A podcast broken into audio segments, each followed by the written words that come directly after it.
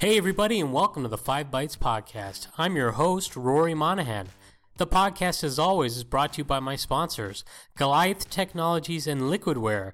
If you enjoy the podcast each week, you have them to thank. And now for some news.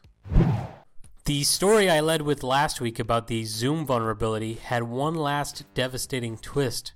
It turns out that the local server installed didn't just allow hackers to get into your web camera, it also allowed hackers to gain full remote access to your Mac.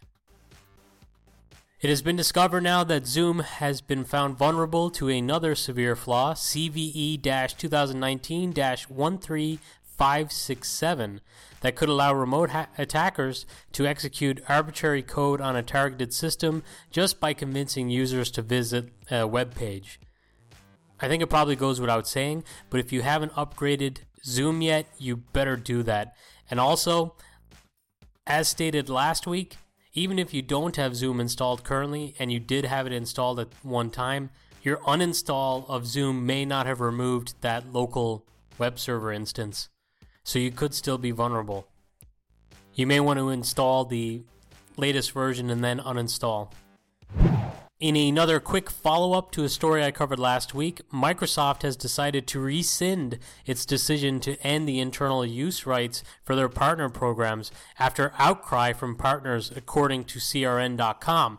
If you recall, I stated last week that partners would still be able to use the partner program licensing for certain things like demonstration purposes, but many felt that the new restrictions were going to really hurt or affect their learning opportunities, skilling up in uh, different areas of what they do. So it's pretty great for those partners that Microsoft has decided to walk that back. And kudos to Microsoft for listening to what their partners and what customers want.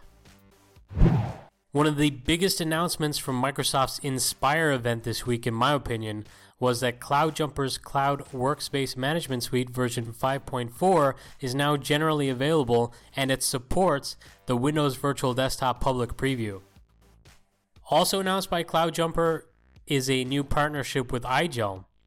If you're not familiar with CloudJumper, they were announced as one of the initial Windows Virtual Desktop partners over a year ago.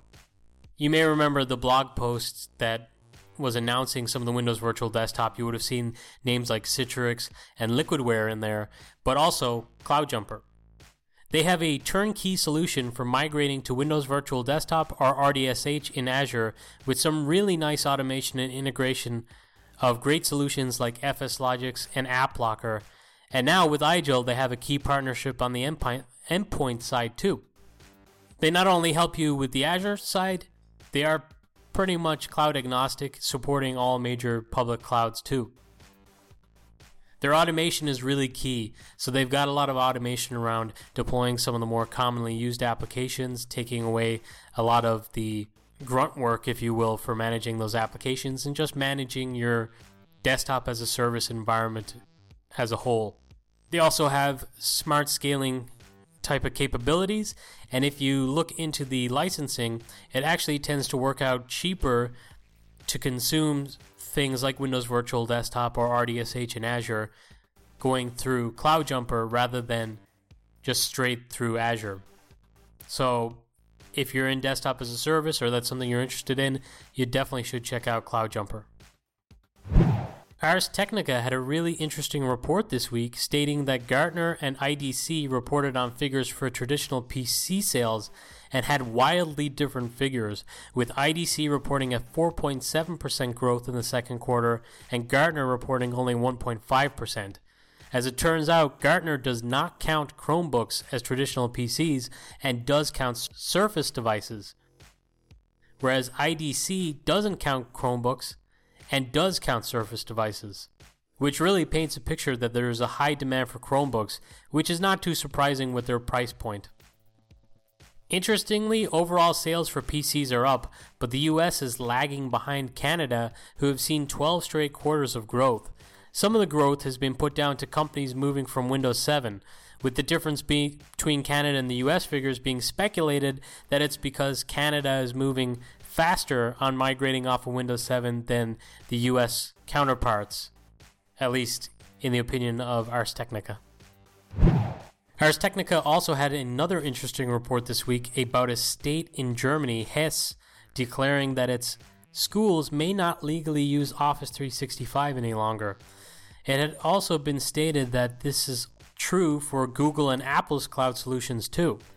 Essentially, Microsoft have stopped offering a data trustee model that meets German compliance requirements. They take issue with the fact third parties, including the US government, can gain access to their students' data. Also, they are concerned about the telemetry used and the fact that this cannot be opted out of. As this is not no longer complying with German regulation due to the lack of a data trustee model with their German Azure data center, it has now been deemed illegal. It'd be interesting to see if any of the other states within Germany follow this line. It will also be interesting to see if Microsoft intends to work with them to improve upon this. I'm sure this is a concern for many organizations, particularly in Europe where GDPR is in effect. On last week's episode, I covered some of the highlights of VMware Horizon version 7.9 that was released. This week, I saw a post specific to healthcare features, which includes Imprivata OneSign 6.x support, an ability to assign application icons for RDSH apps, serial port redirection in nested mode for Windows and thin clients, as well as Epic support for their exploratory branch.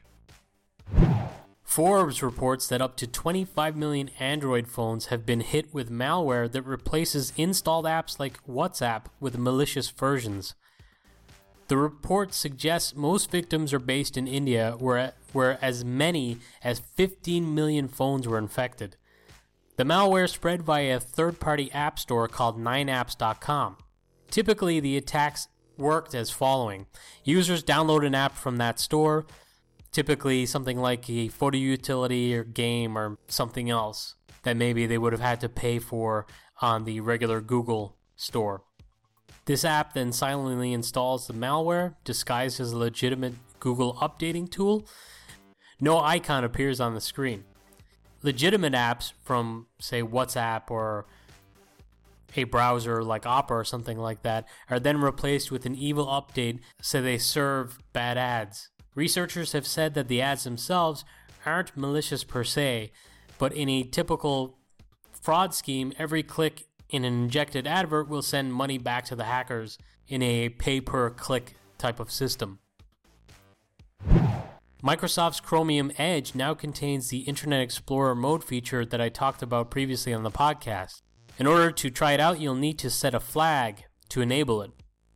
GeekerMag.com has a walkthrough guide if you're interested in testing it out for yourself. I'll share a link with this episode, which is episode 81, on 5bytespodcast.com under reference links, or as always, you can find that in the description on your podcast platform of choice for this episode.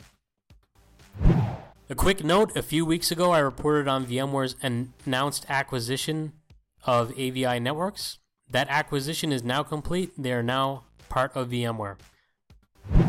Avanite, who I've covered before on the podcast as a must see vendor for anyone deploying Chrome in a non persistent environment, have just released a new version that features a simple browser redirector to force users to a certain browser when trying to access certain sites that you've specified.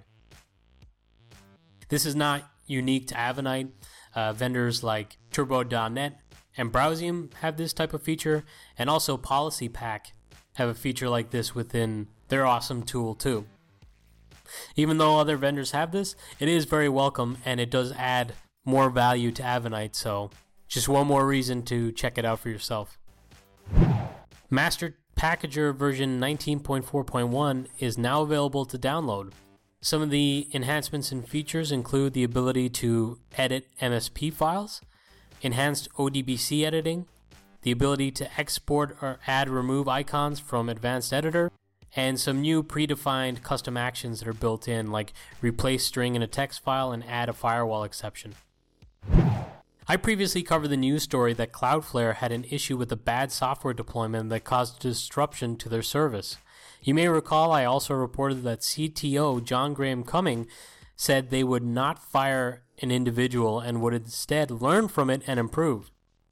Well, he just posted a really detailed blog post about what exactly went wrong, and essentially it was a little bit of code that, when executing, started a repetitive loop that caused massive CPU consumption.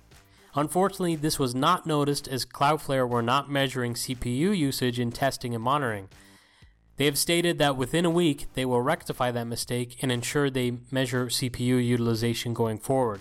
They have also already made changes internally to ensure they have the technical resources required to respond to issues like this faster. I guess there were some hoops that their team had to jump through in order to gain the access they needed and to make the changes they needed to resolve the issue. So they're looking at ways to expedite that in future. Citrix saw an opportunity in the Cloudflare disruption. Jason Poole, manager for NetScaler sales development in EMEA, posted a really interesting blog post on LinkedIn about how their powerful analytics and Citrix intelligent traffic management jumped into action to help out those customers who use Cloudflare as a CDN by detecting the anomaly at the time and routing to other CDNs to reduce those customers' disruption. It's quite the feather in the cap for Citrix, and I'm sure those customers who were saved probably appreciate it. AWS announced Amazon CloudWatch Container Insights, which allows you to monitor and troubleshoot containerized applications and microservices running on all the major AWS services. It will provide access to dashboards that automatically discover and summarize operational data from the container environments. It will also monitor and analyze granular container performance metrics to determine resource use and provides access to, to tools for troubleshooting containerized applications and microservices. From the description of this and the images shown in the blog post that I'm referencing, which is on containerjournal.com, it sounds and looks somewhat familiar to NeuVector, but NeuVector obviously has a lot of years behind it now or has relative maturity. So if that's something that interests you, I suggest you check out NeuVector too. Microsoft has launched its Desktop Analytics into preview, which provides the insight and automation you need to help stay current with the latest releases of Windows 10. Desktop Analytics is a cloud connected service that integrates with SCCM and will integrate with Intune in the near future. Essentially, the data will allow you to make informed decisions and update you on the readiness of your Windows clients for these new releases of Windows 10. In combination with SCCM, Desktop Analytics is designed to create an inventory of the Windows apps running in your organization and then assess app compatibility with the latest feature updates of Windows 10.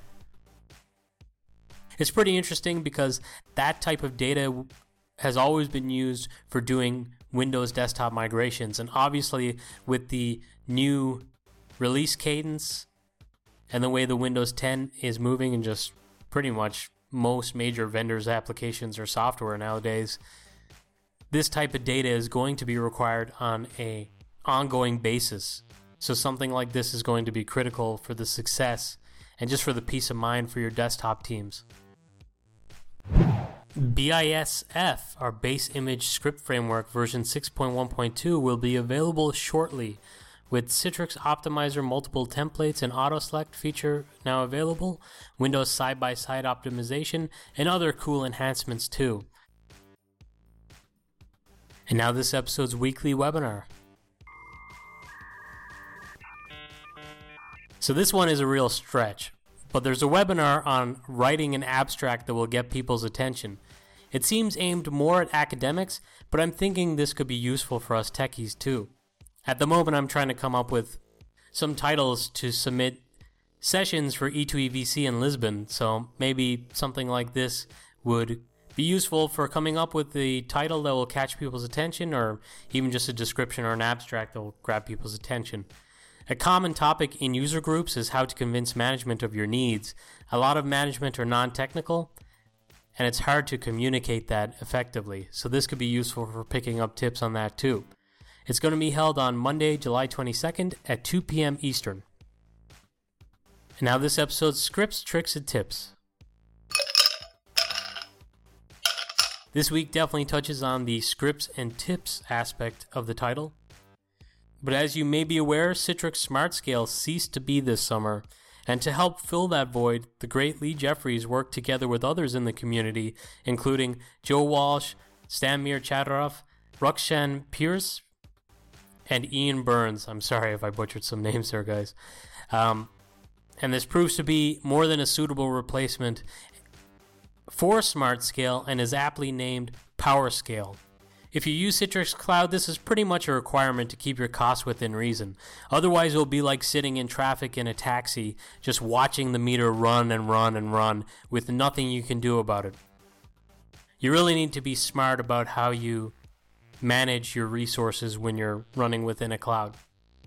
And this tool helps you achieve that. It lets you do things like uh, schedule machine management by setting a working hour schedule, an outside working hour schedule, uh, manage power cycles of the machines, powering them on, powering them off, scale machines based on performance metrics like CPU, memory, load index, session limits, force user log off, both real time just forcing them or having a graceful user log off, which waits for sessions to drain before shutting down the machines.